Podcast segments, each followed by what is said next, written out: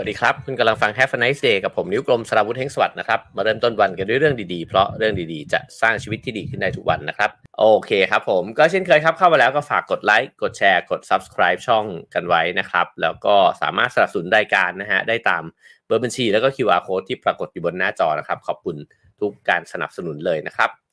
แล้วก็ขอขอบคุณสปอนเซอร์ของเรานะฮะทั้ง 2 รายด้วยนะครับ นั่นก็คือ b i r d i e นะครับ ตอนนี้ b i r d i e ก็มีแคมเปญ b i r d i e 30 ปี แจกแหลกทั่วไทย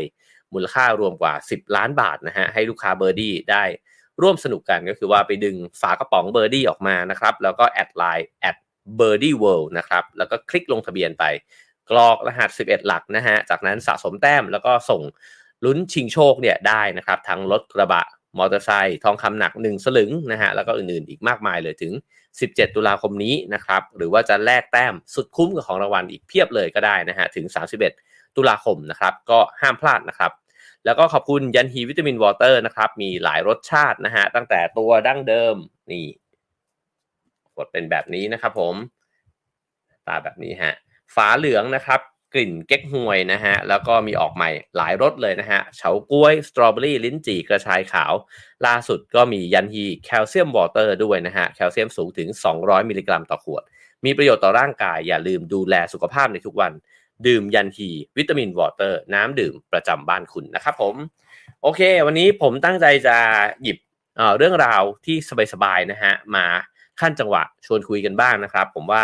ตอนนี้หลาย ๆ คนอาจจะติดตามข่าวสารแล้วก็อาจจะมีความเครียดนะฮะไม่ว่าจะเครียดในลักษณะไหนก็แล้วแต่นะครับ แต่ว่าเรามาฟังเรื่องราวสบาย ๆ กันบ้าง แล้วก็ผมคิดว่าจะไปปรับใช้เนี่ยกับชีวิตได้ในหลาย ๆ แง่มุมเลยทีเดียวนะครับ ผมหยิบเอาหนังสือเล่มนี้ขึ้นมาชวนคุยกันอีกครั้งหนึ่งนะฮะก็คือหนังสือนางโอมินะฮะเป็นหนังสือที่ชอบปกมากเลยนะครับ ชื่อภาษาไทยเขาก็ห้อยท้ายตอบอีก 3คำก็คือสุขสงบ สมดุล ผมว่าเป็น 3คำที่ เราแทบทุกคนก็คงจะต้องการมันนะฮะผู้เขียนก็คือเคนโมงินะฮะผู้ที่เขียนหนังสือเรื่อง The Little Book of Ikigai นั่นเองนะครับ ผู้แปลคือคุณเขมลักษ์ดีประวัตินะฮะสำนักพิมพ์อมรินทาว to นะครับ ก็ขอบคุณสำนักพิมพ์อมรินทาว to ด้วยนะครับ ที่ส่งหนังสือดีๆเนี่ยมาให้อ่านอยู่เรื่อยๆเลยนะครับ วันนี้ผมจะมาพูดถึง 3 แง่มุมด้วยกันนะฮะซึ่ง ไม่แน่ใจว่าในเวลาจะทำให้เราคุยกันได้ครบหรือเปล่านะครับ อันที่1ก็คือ เรื่องความกลมกลืนของชีวิตกับสุขภาพนะฮะอันที่ 2 ก็คือเรื่องของการเรียนรู้แล้วก็สุดท้ายคือเรื่องของชีวิตเลยจริง ๆ ก็คือ ธรรมชาติของชีวิตเนี่ยเราจะอยู่กับมันอย่างกลมกลืนได้ยังไง ถ้ายังจำกันได้นะฮะก็เคยหยิบเอาหนังสือเล่มนี้เนี่ยมาชวนคุยเรื่องอาหารญี่ปุ่นนะครับ ซึ่งมันก็น่าสนใจมากเลยว่า อาหารญี่ปุ่นเนี่ยมันก็เน้นในเรื่องของความกลมกลืนกันเนี่ยมากๆนางโงมิเนี่ยถ้าเกิดว่าแปลเป็นคำง่ายๆนะฮะนั่นก็อาจจะแปลว่าไอ้เจ้าการใช้ชีวิตเนี่ยอยู่อย่างกลมกลืน หรือว่าการทำอะไรบางอย่างเนี่ยแล้วมันมีความกลมกลืนกันเนี่ยเข้าด้วยกันกับหลาย ๆ อย่างนะครับ ผมขออนุญาตตั้งขับเฮาส์แป๊บเดียวนะฮะโอเค ชื่อแป๊บหนึ่งนะครับ พอดีว่าวันนี้ตอนแรกเครื่องมันดับไปนะครับ เราก็เลยอ่าเดี๋ยวชื่อผิดนะ โอเค ชื่อผิดอะอะโอเค ผมไปเลยแล้วกันนะฮะขับเฮาส์เดี๋ยวเราว่ากันมาอีกทีหนึ่งนะครับ โอเค มาเริ่มต้นกันนะครับ ก็คือ เริ่มต้นที่สุขภาพนะฮะเขาบอกว่าชาวญี่ปุ่นโดยทั่วไปเนี่ยมีชีวิตยืนยาวนะครับ ก็เป็นเรื่องที่พวกเราทราบกันดีนะฮะว่าเป็นหนึ่งในชนชาติที่ขึ้นชื่อในเรื่องนี้นะฮะในนี้เท้าความไปถึงสมัยโบราณด้วยว่าแต่ก่อนเนี่ยก็กระทั่งคนจีนเองก็เชื่อนะฮะว่าคนที่อยู่ในแผ่นดินแถบนี้เนี่ยมีอายุยาวนานแล้วก็แข็งแรงเนี่ยกว่า ในแถบอื่นจินซีฮ่องเต้เนี่ยถึงขั้นสั่งให้คนเนี่ยมาลองดูนะครับ ว่าแถวนี้มันมีน้ำอมฤตมันมีอาหารอะไรพิเศษหรือเปล่านะครับ แล้วก็แต่ว่าก็เป็นการสำรวจที่ไม่สำเร็จนะฮะแต่นั่นหมายความว่าเอ่อญี่ปุ่นเนี่ยมันเอ่อขึ้นชื่อเนี่ยมาตั้งแต่ไหนแต่ไรนะครับคราวนี้ก็บอกว่าเอ่อถ้าเราจะลองสืบค้นนะครับว่าอะไรล่ะที่มันทำให้คนญี่ปุ่นเนี่ยมีชีวิตยืนยาวนะครับ ในนี้เคนโมงิเขาก็บอกว่าไอการที่มีนางโอมิอยู่ในชีวิต เป็นศูนย์กลางของสรรพสิ่งเนี่ยนะฮะเป็นหัวใจสำคัญนะครับของสุขภาพของชาวญี่ปุ่นนะฮะซึ่งเขาก็บอกว่าการสร้างสมดุลเนี่ยระหว่างองค์ประกอบต่างๆ ในชีวิตเนี่ยนะฮะมันสำคัญมากเลยต่อการรักษาสุขภาพที่ดีนะครับ โดยทั่วไปแล้วเนี่ยเวลาที่เกิดปัญหาอะไรขึ้นมาสักอย่างหนึ่งกับชีวิตเนี่ยเรามักจะมุ่งเน้นไปที่การแก้ปัญหาเนี่ยที่จุดเดียว ผมว่าอันนี้เป็นจริงมากๆ ก็คือว่าสมมติว่าสุขภาพไม่ดีนะครับ เราก็อาจจะคิดว่าต้องกินยาอะไร นะฮะอันนี้ก็เป็นเรื่องขององค์รวมนั่นเองนะฮะคือ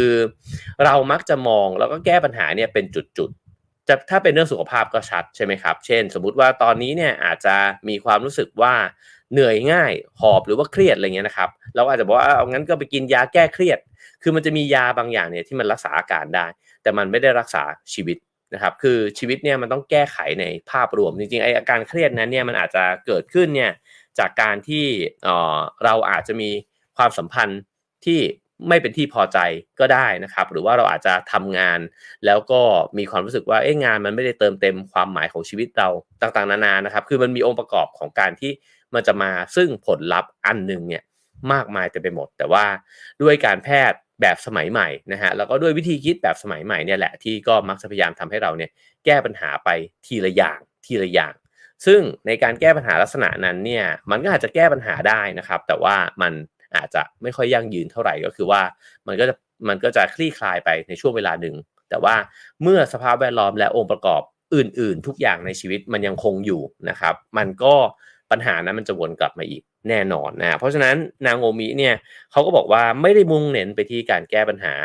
ที่เพียงจุดเดียวนะฮะเช่นเขาบอกว่าสมมุติเราอยากได้วิตามินดีนะฮะในสมัยใหม่โลกสมัยใหม่อาจจะบอกว่าคุณก็ซื้อวิตามินดีเม็ดเนี่ยไปกิน แต่ว่าถ้าเกิดว่าเออเป็นแบบคนญี่ปุ่นเนี่ยเขาอาจจะต้องปรับเปลี่ยนวิถีชีวิตนะฮะออกไปเดินรับแสงแดดบ้าง หรือว่าออกไปอาบป่าบ้าง เดี๋ยวเราจะไปลงรายละเอียดเรื่องอาบป่ากันนะครับแล้วเขาก็พูดถึงอีกคำหนึ่งนั่นคือหนังสือเล่มที่แล้วของเขาก็คืออิคิไกนะครับไอ้เจ้าอิคิไกเนี่ยเราก็เคยคุยคุยกันไปแล้วนะครับแบบยาวๆ เพราะฉะนั้นก็อาจจะไม่ต้องลงรายละเอียดมากนะครับ แต่ในนี้ก็บอกว่าแก่นแท้ของอิคิไกเนี่ยมันคือความยืดหยุ่น แล้วก็การผนวกรวมสิ่งต่างๆเนี่ย แล้วก็สิ่งที่เกี่ยวข้องกับผู้คนรอบตัวเนี่ยเอาไว้ภายในตัวของคุณเองนะฮะหมายถึงว่าการที่เราจะมีเหตุผลในการมีชีวิตอยู่เนี่ยมันก็ต้องมองไปรอบๆตัว ว่าเฮ้ยมันมีอะไรบ้างนะที่ทำให้เราอยากตื่นขึ้นมานะครับสำหรับผมเนี่ยผมคิดว่าอิคิไกมันอาจจะมีทั้งเรื่องใหญ่เรื่องเล็กนะครับ เช่นเออเรามีชีวิตอยู่ไปทำไม เราอาจจะมีชีวิตอยู่เพื่อที่เราจะดูแลลูกเรานะครับ ดูแลพ่อแม่เรา หรือว่าดูเอ่อทำในสิ่งที่เราคิดว่ามันสำคัญมันมีความหมายมากๆนะฮะอันนั้นก็อาจจะเป็นอิคิไกใหญ่นะครับ แต่อีกอันนึงที่สำคัญไม่แพ้กันก็คืออิคิไกเล็กนะฮะเช่น อันนี้ผมเป็นเลยก็คือทุกวันเนี่ยผมจะมีเลยนะฮะว่าวันนี้มันมีอะไรที่มันดีอะสำหรับวันนี้บ้าง เช่นเอ้ยมันมีงานงานนี้ว่ะที่เรารู้สึกว่าถ้าไปทำแล้วเราจะน่าจะรู้สึกดี มันมีนัดนี้ว่ะที่เราอยากจะไปเจอคนคนนี้ มาก ๆเลยนะฮะหรือถ้ามันไม่มีอะไรเลยนะครับ บางทีผมก็แค่คิดว่าเฮ้ยเดี๋ยววันนี้เนี่ยไปกินขนมร้านโปรดนะฮะที่เราชอบก็จะรู้สึกว่าเออเราเฝ้ารอไอ้เจ้าตอนบ่ายหรือว่าตอนเย็นวันนั้น บางครั้งก็เป็นการดูหนังอะไรเงี้ยนะครับเพราะเพราะฉะนั้นเนี่ยอีคิไกเล็กมันก็สำคัญเหมือนกันมันทาให้ทุกๆวันเนี่ยมันมีเรื่องที่เรารู้สึกว่า เอ้ย มันดีจังเลยที่เราจะได้ตื่นมาในวันนี้นะครับ ซึ่งเเขาบอกว่าการที่จะเห็นคุณค่าแล้วก็นำอิคิไกมาปรับใช้เนี่ย ต้องเข้าใจอย่างถ่องแท้ว่าสิ่งไหนไม่ใช่อิคิไกนะครับ ซึ่งแน่นอนว่าเคนโมงนี้เนี่ยเขาก็จริง ๆ แล้วเนี่ยในโลกของหนังสืออิคิไกนะฮะมันก็มีการถกเถียงกันอยู่เยอะนะครับ แล้วก็คนญี่ปุ่นเขาก็บอกว่าอ้าวอิคิไกมันเป็นคำญี่ปุ่นนี่หว่า เพราะฉะนั้นเนี่ยนักวิชาการเอ่ยนะฮะนักเขียนเอ่ยเขาก็จะออกมาคล้าย ๆ กับว่าทวงคืนความเป็นเจ้าของคำว่าอิคิไก เพราะว่าไอ้เจ้าหนังสืออิคิไกนะฮะชวนไปดูรายการพื้นที่ชีวิตด้วยนะครับ ผมสัมภาษณ์นักเขียนชาวสเปนที่เขาไปอยู่ในญี่ปุ่นนะครับ แล้วก็เขาก็เขียนหนังสืออิคิไกเนี่ยจนกระทั่งไอ้คำว่าอิคิไกมันก็โด่งดังนะฮะออคือคุณ โอ้จะลืมชื่อนะฮะอ่านั่นแหละครับ ก็นั่นแหละเขาก็เขียนหนังสือเล่มนี้ขึ้นมานะฮะซึ่งเคนโมงี้เนี่ยเขาก็บอกว่าเฮ้ยแต่ผมคิดว่าคุณอาจจะเข้าใจความหมายอิคิไกเนี่ย ผิดไปจากคนญี่ปุ่น ซึ่งสำหรับผมเนี่ยผมคิดว่าเฮ้ยมันไม่แปลกเลยนะฮะเพราะว่าอ๋ออันที่จริงในเวลาเราพูดถึงอะไรสักเรื่องหนึ่งนะฮะมันก็สามารถที่จะตีความได้จากประสบการณ์ของตัวเอง แล้วก็แตกต่างกันไปนะฮะแต่เคนโมงีเนี่ยเขาก็บอกว่าสำหรับเขาเนี่ยอีคิไกเนี่ยมันไม่ใช่เรื่องของไอ้เจ้าไดอะแกรม สี่วงนั้นนะฮะก็ที่ยอดฮิตเลยเผยแพร่กันไปทั่วโลกโซเชียลมีเดียเนี่ยนะครับว่าสิ่งที่คุณถนัดสิ่งที่คุณรักสิ่งที่โลกจ่ายเงินให้ แล้วก็สิ่งที่เอ่อคุณทำแล้วมีความหมายหรืออะไรแบบนี้นะฮะสี่วงนั้นเนี่ยนะฮะที่เราคุ้นเคยกันเนี่ยเคนมงยี่บอกเฮ้ยอย่าไปสนใจไดอะแกรมอันนั้นเนี่ยมากมายนักนะฮะแต่ว่าคุณเนี่ยอาจจะรักในในเสียงดนตรีที่คุณเล่นนะครับ โดยที่คุณอาจจะทำสิ่งนั้นเนี่ยไม่ได้เก่งเลยก็ได้นะฮะ มันไม่ใช่ปัญหา หรือคุณอาจจะชอบเขียนรูปแล้วมันก็ไม่ได้ได้เงิน มันเป็นแค่งานอดิเรก ไม่ได้มีใครจ่ายเงินให้คุณ นั่นก็เป็นอิคิไกของคุณได้นะครับ ก็คือ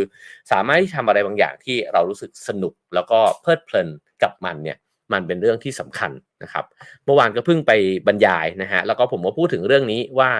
พื้นที่ในชีวิตของคนเราเนี่ยมันจำเป็นที่จะต้องมีสิ่งที่เราทำโดยที่มันไม่คาดหวังเนี่ยด้วยนะฮะ ก็ ผมคิดว่าเราอยู่ในโลกและชีวิตเนี่ยที่เต็มไปด้วยผู้คนที่คาดหวังกับเราจนกระทั่งเราเผลอที่จะคาดหวังกับตัวเองตลอดเวลาด้วย ว่าทำอะไรมันก็ต้องสุดยอดนะฮะทำอะไรมันก็ต้องเจ๋งเก่งสวยหมดเลยนะฮะฉะนั้นมันต้องมีพื้นที่ที่เราแบบเต้นลำแล้วไม่เข้าจังหวะนะครับวาดรูปแล้วมันบิดบิดเบี้ยวๆนะครับทำอาหารแล้วมันไม่อร่อย ซึ่ง กูชอบอะ่ะ คืออยากทำอะนะแล้วก็ทำไปโดยที่ไม่ต้องมีใครมาชม ไม่ต้องมีใครกดไลค์แล้วก็ไม่ต้องมีใครซื้อด้วยก็ได้นะครับ แต่ว่าสิ่งนั้นแหละมันก็เป็นความเพลิดเพลินของชีวิต ผมว่าชีวิตมันต้องมีแง่มุมที่เพลิดเพลินบ้างนะครับ แล้วก็แง่มุมที่มันปล่อยวางความคาดหวังทั้งหมดนะฮะแล้วก็เราก็อยู่กับพื้นที่นั้น และยิ่งถ้ามีคนอยู่ตรงนั้นกับเราด้วยได้ ก็น่าจะยิ่งดีนะฮะซึ่งเขาก็พูดไปถึงไอ้เจ้าอีกคำหนึ่งที่เป็นคำยอดฮิตเช่นกันนั่นคือก็คือ flow นะฮะเขาบอกว่าอิคิไกเนี่ยก็อ๋อวิธีที่คุณจะเช็คว่าสิ่งนั้นมันเป็นอิคิไกของคุณหรือเปล่า ก็คือว่าถ้าคุณทำแล้วมัน flow อะมันลื่นไหลนะฮะ มันอยู่กับสิ่งนั้นอย่างแท้จริง มันลืมตัวเองไปเลยชั่วขณะแบบนี้นะฮะ เอ้ยแปลว่าคุณกลมกลืนกับสิ่งที่คุณทำแล้วนะครับ แล้วผมว่าบางทีไอ้สิ่งที่มันขัด ไม่ให้เรากลมกลืนกับสิ่งที่เราทำมันก็คือความคาดหวังนั่นแหละนะฮะเช่นทำไมกูวาดรูปแล้วมันไม่สนุกเลยวะอ้าวก็ดันอยากวาดให้มันสวยไงนะครับ ก็จริงๆ ถ้าเราปล่อยวางทั้งหมดไปแล้วเราก็ไหลไปกับสิ่งที่เราชอบเนี่ยผมว่า โอ้ มันจะสนุกมากนะฮะนี่เวลาผมวาดรูปผมก็พยายามจะหัดสิ่งเหล่านี้อยู่เหมือนกันนะครับก็คือว่าวาดบางทีอยากวาดสวยก็พยายามวาดให้สวยนะครับ แต่บางทีอยากจะลอง ป้ายเส้นไปเรื่อยๆ ป้ายสีไปเรื่อยๆนะครับผมรู้สึกว่าวันเวลาแบบนั้นมันก็มีความสุขดีเช่นกันนะฮะอีกงานหนึ่งนะฮะก็คืออาหารทีนี้เป็นอาหารอีกแง่มุมหนึ่งละคราวที่แล้วที่เราคุยกันเรื่องนางโงมิเนี่ยเราคุยกันว่าอาหารญี่ปุ่นเนี่ยมันมีความนางโงมิยังไงก็คือ มันมีส่วนผสมที่มาคลุกเคล้ากัน แล้วก็ทำให้มันกลมกลืนกันยังไงนะครับแต่อันนี้อีกมุมแล้วนะฮะว่าอาหารเนี่ยมันสร้าง ความกลมกลืนในชีวิตยังไง ก็คือเรากินอาหารยังไงให้มันกลมกลืนกับชีวิตนั่นเองนะครับ เพราะฉะนั้นเนี่ยเขาอ้างถึงสิ่งหนึ่งซึ่งน่าสนใจมากเขาบอกว่าลองไปดูร่างกายของนักกีฬาซูโม่นะครับซูโม่ตัวเบลอเลยนะครับไม่ไม่ง่ายนะฮะการที่คนคนหนึ่งเนี่ยจะบิวร่างกายตัวเองขึ้นมา แล้วก็ใหญ่โตขนาดนั้นเนี่ยเพราะฉะนั้นเนี่ยมันต้องมีการคัดสรรอาหารนะครับ ในนี้ก็พูดบอกว่าการจัดเตรียมอาหารให้นักกีฬาซูโม่เนี่ยเรียกว่าจังโกะนะครับ ซึ่ง ทำให้พวกเขาเนี่ยมีน้ำหนักตัวเพิ่มขึ้นมาก แต่สุขภาพยังแข็งแรง โอ้อันนี้น่าสนใจมากนะฮะ เพราะฉะนั้นเนี่ยอาหารที่พวกเขากินเนี่ยเน้นไปที่น้ำซุปนะครับ ซึ่งอร่อยด้วยนะฮะทำจากผักปลาแล้วก็เนื้อนะครับปรุงรสด้วยซอสถั่วเหลือง แล้วก็เต้าเจี้ยว ก็จะเห็นว่าโปรตีนเพียบเลยนะครับแล้วก็ครบหมู่ด้วยนะฮะเพราะฉะนั้นนักกีฬาซูโม่เนี่ยก็เลยเพิ่มน้ำหนักเนี่ยขึ้นมาได้ ในขณะที่ ยังแข็งแรงอยู่ด้วย เพราะว่าไม่ได้ไปกินแบบว่าของทอดไขมันอะไรเงี้ยลงไปมากมายอะไรนะฮะแล้วก็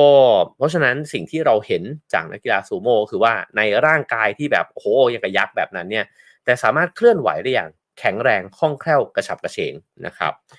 ฉะนั้นถ้าเกิดมาพูดถึงคนธรรมดาทั่ว ๆ ไปเนี่ยนะฮะไอ้เจ้าการกินการดื่มมันจึงจึงมีผลเนี่ยต่อ ร่างกายของเราต่อ ผมว่าต่อความกระตือรือร้นกระฉับกระเฉง ผมว่ายิ่งเราแก่ตัวขึ้นมามากเท่าไหร่เรายิ่งเห็นสิ่งนี้ชัดเจนมากขึ้นเท่านั้น ตอนช่วงเวลาที่เราหนุ่มสาวเนี่ยระบบย่อยต่างๆ นานามันทำงานได้ดีนะฮะกินอะไรเข้าไปก็ได้ มันก็นอนได้ตื่นได้ทั้งหมดนะฮะเดี๋ยวนี้เนี่ยของผมเนี่ยคือชัดเจนมากครับ ถ้าวันไหนกินดีไม่ได้หมายความว่ากินแพงนะฮะแต่ว่ากินอาหารที่มันกำลังดีอะคือไม่กินเยอะ ไม่กินอาหารย่อยยาก ก่อนนอนอะไรแบบนี้นะครับ แล้วก็ไม่กินเยอะก่อนนอน ไม่กินแอลกอฮอล์ก่อนนอนอะไรแบบนี้จะรู้สึกเลยครับว่าตื่นมามันสดใสมาก เช่นวันนี้นะฮะวันนี้สดใสมากๆนะครับ เพราะว่าเมื่อวานนอนดีมาก การนอนก็สำคัญด้วยเช่นกันนะฮะเพราะฉะนั้นเนี่ยไอ้นางโอมิคือสิ่งเหล่านี้ คือเราอาจจะเราอาจจะงงว่าเอ้ยทำไมวันนี้ตื่นมามันอื่นๆ มันรู้สึกไม่ค่อยเฟรชเท่าไหร่นะครับ หรือว่าวันนี้มันง่วงๆนะฮะ บางทีมันอาจจะไม่เกี่ยวกับอย่างอื่นก็ได้ แต่มันอาจจะเกี่ยวกับการกินของเราก็ได้นะครับ ก็ผมนี่ชัดเลยคือกินไม่ดีนอนไม่ดีทันที แล้วก็กินไม่ดีง่วงตอนบ่ายทันทีอะไรแบบนี้นะฮะเพราะฉะนั้นการกินที่มันกำลังดีเอ่อแล้วก็ได้สารอาหารเนี่ยที่มันโอเคเนี่ยนะครับมันก็จะช่วยมากเลยนะฮะกับการมีชีวิตที่มันมีความสุขที่มันกระฉับกระเฉงนะครับฉะนั้นอันนึงนะฮะอันนี้ก็เคยเล่าเป็น Have a nice day แล้วด้วยเช่นกันนะครับนั่นก็คือคำว่าฮาระฮาชิบุนะฮะ คำนี้เนี่ยมันก็เป็นแนวคิดของการกินอาหารของคนญี่ปุ่นนะครับ ก็คือ 80%ของท้องคือคนญี่ปุ่นจะไม่กินอาหารจนแน่นใช่ไหมฮะเขาก็จะกินกันแล้วก็แบบว่า เอ้ย เกือบเกือบจะอิ่ม พอละ เพราะเดี๋ยวมันจะอิ่มจริง ๆ นั่นก็คือ สมองมันยังไม่รับรู้ความอิ่มนั้นนะฮะต้องรอเวลาสักพักหนึ่งเพราะฉะนั้นเนี่ยกินไปประมาณสัก 80%เนี่ยให้มันยังรู้สึกว่าไม่อิ่ม แต่ว่าโอเคละ เดี๋ยวมันจะอิ่มเองนะฮะอันนี้เนี่ยเขาบอกว่ามันก็ทำให้เกิดความรู้สึกเนี่ยในการ อยากอาหารอยู่ด้วยนะฮะแล้วอันนี้ก็เป็นนางโอมิด้วยเช่นกัน เขาบอกว่าไอ้เจ้าฮาระฮาชิบุเนี่ยมันก็มาจากอ๋อถ้าเกิดว่าต้นต่อเลยอาจจะย้อนกลับไปได้ในวัดก็ได้นะครับ ก็วัดเซนทั้งหลายเนี่ยเขาก็จะมีวิธีการกินอาหารนะครับ ที่เขาเรียกว่าระบบอิชิจูอิไซนะฮะอิชิจูอิไซเนี่ยก็คือแปลได้ว่าซุปหนึ่งถ้วย โอกาสึหนึ่งถ้วย โอกาสึก็คือกับข้าวนะครับ แล้วก็มีข้าวมาแล้วแต่จะตักนะฮะอันนี้ผมค่อนข้างเห็นภาพ เพราะว่าผมเคยเล่าไปแล้วเหมือนกันว่าเออผมได้ไปปฏิบัติธรรมในวัดเซนนะฮะน่าจะนอนอยู่นั้นสองสาคืนนะครับแล้วก็หลวงถูกหลวงพ่อตีไหลตีหัวไหล่เนี่ยอยู่นับครั้งไม่ถ้วนนะฮะว่าผมสับประงกระหว่างที่ระหว่างที่ปฏิบัติธรรมอยู่นะครับ ก็ไปถ่ายทำรายการพื้นที่ชีวิตนะครับ แล้วก็กินอาหารเนี่ยแบบนี้เดะเลย มีซุปถ้วยหนึ่งนะครับ จะมีหลวงพี่เนี่ยเขาคอยตักซุปให้ แล้วก็อาหารเขาก็จะคอยตักแล้วก็เติมให้ เขาจะตักทีละนิด แต่ว่าถ้าเกิดว่าเราอยากกินอีกนะฮะยังไม่อิ่มก็ยกมือ แล้วก็เขาก็จะเดินมาแล้วก็ตักให้ สภาพบรรยากาศในการกินอาหารที่วัดเซนเป็นไปด้วยความสงบสุดๆนะฮะคือเอ่อหนึ่งก็คือไม่มีการพูดคุยแน่นอนอยู่แล้วนะฮะสองก็คือว่าแต่ละคนเนี่ยก็จะต้องกินแล้วก็มีสติอยู่กับสิ่งที่ตัวเองกินนะครับ ทุกคำทุกการตักขึ้นมา เป็นไปด้วยสตินะฮะแต่ไอ้เจ้าสิ่งเหล่านี้เนี่ยที่ถูกเสิร์ฟมาเนี่ยผมว่ามันมีวิธีคิดหนึ่งที่มันซ่อนอยู่ในนั้นด้วยก็คือว่าให้ใช้ชีวิตแต่พอดี คือมันจะไม่มีการตักอย่างมุมมาม เพราะว่าทุกการตักทุกการไม่ว่าเราตักเองนะฮะข้าวตักเอง ซุปแล้วก็กับข้าวหลวงพี่ตักให้เนี่ยนะฮะถ้ายังไงก็แล้วแต่สุดท้ายแล้วเนี่ยคุณจะต้องลุกไปด้วยทุกชามอันว่างเปล่า คือมันจะกลับไปสู่ความว่างเนี่ยอีกครั้งหนึ่งนะครับ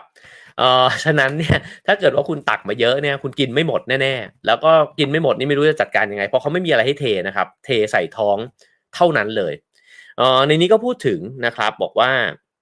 ฉะนั้นเนี่ยเอ่อการกินแบบในวัดเนี่ยมันก็เลยกินในปริมาณที่น้อยนะครับ แล้วก็มีวัตถุดิบเนี่ยที่ค่อนข้างจำกัดด้วยใช่ อาหารในวัดเนี่ยมันไม่ได้มีอะไรให้เลือกมากนะครับ เพราะฉะนั้นรสชาติมันก็อาจจะจืดๆ แล้วก็มีเห็ดมีอะไรแบบนี้ส่วนใหญ่ก็เป็นผักนะฮะ ฉะนั้นอ๋อมันก็อาจจะมีความรู้สึกว่ามันไม่ได้อร่อยอะ่ะแต่บางมื้ออร่อยนะฮะ ซึ่งอ๋อแปลว่ามันก็ไม่ต้องไปยึดติดนะฮะกับเรื่องรสชาติแล้ว แล้วก็ไม่ได้กินเพื่อปริมาณด้วย เพราะฉะนั้นเนี่ยร่างกายและจิตใจของพระนะฮะที่ฝึกฝนมาตามข้อกำหนดเหล่านี้เนี่ย มันก็คือถูกฝึกมาเพื่อให้อ๋อกินอยู่เนี่ยอย่าง กำลังดีนะครับ ก็คือกำลังดี ทีนี้เขาบอกว่ามันก็ถือว่าเป็นการฝึกสมาธิรูปแบบหนึ่งด้วยนะฮะ แล้วก็มันเป็นการที่เรากินอาหารไปเนี่ยแล้วแสดงความขอบคุณสำนึกขอบคุณต่ออาหารที่ได้รับสำนึกขอบคุณนี้แสดงออกมายังไงนะฮะไม่ใช่เพียงผ่านแค่การกินอย่างมีสติเท่านั้น แต่มันคือการกินให้หมด มันก็เหมือนตอนเด็กๆ ที่พ่อแม่สอนนะฮะผมไม่แน่ใจว่าเดี๋ยวนี้โต๊ะกินข้าวในครอบครัวยังมีสอนเรื่องนี้กันอยู่หรือเปล่านะครับ ว่ากินข้าวให้มันหมด ถ้าเป็นบ้านผมนี่ก็คือบอกว่ามันปลูกยากนะแล้วก็สงสารคนที่เขาปลูกขึ้นมาเขาอุตส่าห์ปลูกข้าวขึ้นมาเนี่ยนะฮะพ่อแม่ก็จะสอนอะไรแบบนี้นะครับ แล้วก็เวลาที่กินมันต้องกินให้หมดนะฮะนั่นการกินให้หมดคือการแสดงความขอบคุณต่ออาหารที่เรากิน วิธีกินของพระเซนครับวันนี้ผมเสริมให้อีกนิดหนึ่งนะฮะก็คือว่าเขาก็จะมีไอ้เจ้าหัวใช้เท้าเนี่ยมามาหนึ่งหนึ่งชิ้น อย่างน้อยในซุปนะครับ ทุกคนเวลากินจะซดจะกินอะไรก็แล้ว แต่จะต้องเหลือหัวใช้เท้าไว้หนึ่งชิ้น หัวใช้เท้านี้ใช้เหมือนฟองน้ำฮะนั่นก็คือเราจะคีบหัวใช้เท้าเนี่ยกวาดนะครับคราบอาหารเศษอาหารทั้งหมดในชามที่เรากิน แล้วก็เงือบเข้าไปกินหัวใช้เท้าชิ้นนั้นเป็นคำสุดท้าย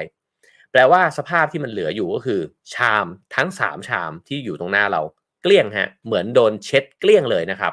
จากนั้นเนี่ยเราจะเอาผ้าผืนหนึ่งนะครับ ที่เขาแจกมาพร้อมกับถ้วยชามเนี่ยเช็ดถ้วยชามทั้งหมด แล้วก็ถ้วยชามจะสะอาด แล้วเราก็ห่อผ้าเก็บไว้ สิ่งที่เกิดขึ้นต่อไปครับถ้วยชามเหล่านี้จะถูกนำไปเก็บ แล้วก็นำมาใช้ในมื้อถัดไป โดยไม่มีการล้าง นะฮะไม่รู้ว่าใครจะเอ่อไฮจีนแค่ไหนยังไงนะฮะแต่ว่านี่คือวิถีของวัดเซนนะครับ แล้วก็มันก็จะเป็นแบบนี้เนี่ยไปเรื่อยๆนะฮะฉะนั้นพอยต์ตรงนี้อันนี้ผมเล่าแถมบรรยากาศนะครับ เพื่อจะให้เห็นภาพแต่ว่าพอยต์ตรงนี้มันก็คือว่าการกินในวัดเซนเนี่ยมันกินโดยที่อ๋อ รู้ประมาณนะฮะแล้วก็กินในแบบที่มันกำลังดีเท่านั้นเองนะครับเขาบอกว่าหลังจากคนมาบวชในวัดเหล่านี้เนี่ยปรากฏว่าสุขภาพดีขึ้นมากฮะผิวพรรณอ่อนวัยนะครับผ่องใสขึ้นมา แล้วก็ร่างกายผอมเพรียว แล้วก็คล่องแคล่วนะฮะกลายเป็นว่าหมู่พระทั้งหลายที่มาบวชในวัดเซนเนี่ยเป็นที่คลั่งไคล้ของสาวๆเนี่ยมากขึ้นกว่าเดิมนี่ตลกมาก และในหนังสือวงเล็บไว้บอกว่า พระสงฆ์ในศาสนาพุทธที่ญี่ปุ่นแต่งงานได้ แปลว่ากรีดกันตั้งแต่ในลุคของยังห่มจีวรออยู่เลยนะฮะ ผู้หญิงกรีดพระได้นะฮะ เพราะว่าพระเนี่ยใบหน้าแบบว่าผ่องแผ้วมากนะครับ อันนี้ผมแบบตัดภาพมาที่วัดไทยนะฮะ เราจะเห็นว่าพระหลายๆวัดเนี่ยบวชแล้วอ้วนกันขึ้นอย่างรวดเร็วมากนะครับเพราะว่ากินอยู่ดีมาก อันนี้ก็น่าคิดนะครับว่าเราควรจะกินอาหารในระหว่างปฏิบัติตัวเนี่ยปฏิบัติธรรมเนี่ยนะฮะยังไงดีบ้างนะครับ พอนี้กลับไปที่นางโอมินะฮะเพราะฉะนั้นเนี่ยนางโอมิเนี่ยมันก็เลยหมายถึงความกลมกลืนนะฮะของเรื่องสุขภาพทั้งหลายนะครับ แล้วก็ทำให้คนญี่ปุ่นเนี่ยพยายามดูแลเรื่องของอาหารตัวเองเนี่ยอย่างมาก มีข้อหนึ่งที่น่าสนใจฮะว่าเอ้ยคนญี่ปุ่นสุขภาพดีเนี่ยมันมีสภาพแวดล้อมหลากหลายมากนะฮะเขาอาจจะกินปลาบ่อยนะครับปลาดิบก็ไม่ต้องปรุงด้วย แต่คนญี่ปุ่นเองก็บอกว่าเฮ้ยจะบ้าเหรอเขาไม่ได้กินปลาดิบกันเป็นว่าเล่นขนาดนั้นอะไรเงี้ยนะฮะเพราะว่า จริง ๆ ก็กินอาหารแบบหมูทอดอะไรแบบนี้กันเป็นปกติด้วยเช่นกันนะครับ ในหนังสือเล่มนี้เนี่ยเขาก็บอกว่าอาหารญี่ปุ่นเนี่ยมันมีของหมักเยอะครับ เช่นมิโซะโชยุนะฮะไอเจ้าสิ่งเหล่านี้เนี่ยมันผ่านการหมักมา มันถูกคิดค้นขึ้นมาก่อนที่ตู้เย็นมันจะเกิดขึ้นนะฮะ ฉะนั้นของหมักทั้งหลายมันดียังไง มันดีต่อร่างกายหลายอย่างนะฮะระบบย่อยระบบภูมิคุ้มกันนะครับ เพราะว่ากระบวนการหมักมันผลิตจุลินทรีย์ขึ้นมานะฮะแบคทีเรียยีสต์ราทั้งหลายเนี่ยมันก็ไปเปลี่ยนน้ำตาล แล้วก็แป้งในอาหารให้เป็นแอลกอฮอล์แล้วก็กรด เพราะว่าไอ้เจ้าสองสิ่งนี้เนี่ยมันก็ช่วยทำให้อาหารมันอายุยืนขึ้นนะฮะแล้วก็ไม่มีวันไหนเลยที่คนญี่ปุ่นเนี่ยไม่ได้กินโชยุหรือว่ามิโซะนะครับเพราะฉะนั้น เมื่อกินสิ่งเหล่านี้เข้าไปเรื่อยๆ มันมีจุลินทรีย์ในท้องนะครับ มันก็ไปช่วยดูแลในเรื่องของสุขภาพร่างกายเนี่ยด้วยเช่นกัน บางคนถึงบอกว่าเวลาที่แก่ตัวขึ้นนะฮะจะต้องกินนมเปรี้ยวเนี่ยเข้าไปให้มากขึ้น ก็เพราะว่าไปเพิ่มปริมาณจุลินทรีย์ในท้องนั่นเองนะฮะตรงนี้ก็เลยเออรู้สึกว่ามันเป็นมุมเล็กๆ ที่น่าสนใจว่าอาหารญี่ปุ่นเป็นอาหารหมักเยอะจริง ๆ แล้วเขาก็กินผักดองเนี่ยอยู่บ่อย ๆ ด้วยนะครับคราวนี้ ทีนี้ก็บอกต่อไปว่าการรับประทานอาหารเนี่ยเป็นส่วนสำคัญมากนะฮะต่อนางโอมิในสุขภาพนะครับ เพราะมันทำให้กระฉับกระเฉง เพราะฉะนั้นตรงนี้ผมว่ามีพอยต์หนึ่งนะฮะที่น่าคิดว่าถ้าเราเนี่ยรู้สึกว่าเอ้ยชีวิตมันไม่ค่อยกระฉับกระเฉงเนี่ยนอกจากเรื่องออกกำลังกายและนอนแล้วเนี่ยผมว่าลองกลับไปทวนดูนะฮะว่าเรากินอาหารยังไง กินมากกินน้อย กินอะไรเข้าไปบ้างนะครับ เอ่อนอกจากนั้นนะฮะในเรื่องของพระเนี่ยเขาบอกว่าไอ้การขยับตัวนะฮะเช่นการกวาดลานวัดนะครับการถูพื้นเนี่ยก็เป็นองค์ประกอบหนึ่งของการฝึกฝน แล้วก็ตัวพระเองเนี่ยในบางนิกายนะฮะอันนี้ก็พื้นที่ชีวิตเคยไปทำรายการ แล้วก็จะไปติดตามนะฮะขออนุญาตถ่ายทำ พระที่ต้องบำเพ็ญตนแบบนี้นั่นก็คือถูกคัดสรรไปแล้วก็วิ่งข้ามภูเขานะฮะตอนนั้นเนี่ยพี่โปรดิวเซอร์บอกว่าให้ผมวิ่งตามพระเนี่ยไปเรื่อยๆนะฮะแต่ว่าปรากฏว่าเขาบอกว่าเขาไม่อนุญาตให้ถ่ายทำเพราะว่าเขาบอกว่าพระกำลังฝึกตนอยู่ คุณจะเอากล้องไปวิ่งไล่ตามถ่ายเขาได้ยังไง แต่มันมีวิธีปฏิบัติแบบนี้อยู่นั่นคือ การวิ่งตามพระเนี่ยคือคือพระเนี่ยวิ่งมาราธอนบนเขาเนี่ยนะฮะวิ่งในลักษณะของออการปฏิบัติธรรมนะครับ ฉะนั้นสิ่งเหล่านี้มันคืออะไรนะฮะคือนอกจากกินแล้วเนี่ยก็คือการขยับนั่นเองนะครับคราวนี้มาถึงว่าทำไมต้องวิ่งไปในป่า เพราะป่าเนี่ยมันก็มีบางอย่างเนี่ยที่ดีต่อสุขภาพด้วย เรากำลังพูดถึงสุขภาพในองค์รวมนะฮะเขาก็พูดถึงการอาบป่าหรือว่าชิรินโยกุหลายท่านหลายท่านอาจจะเคยได้ยินคำนี้อยู่แล้วนะฮะทีนี้ลองมาทวนในเรื่องของประวัติของมันสักนิดหนึ่งนะฮะชิรินโยกุเนี่ยเกิดในปี 1982 นะครับ ผู้ที่ไปบิวไอ้สิ่งนี้ขึ้นมาเนี่ยเอ้ยผมเพิ่งทราบวันนี้เลยว่าเป็นอธิอธิบดีกรมป่าไม้ของญี่ปุ่นในสมัยนั้นนะครับ ชื่อว่าโทโมฮิเดะอากิยามะนะครับ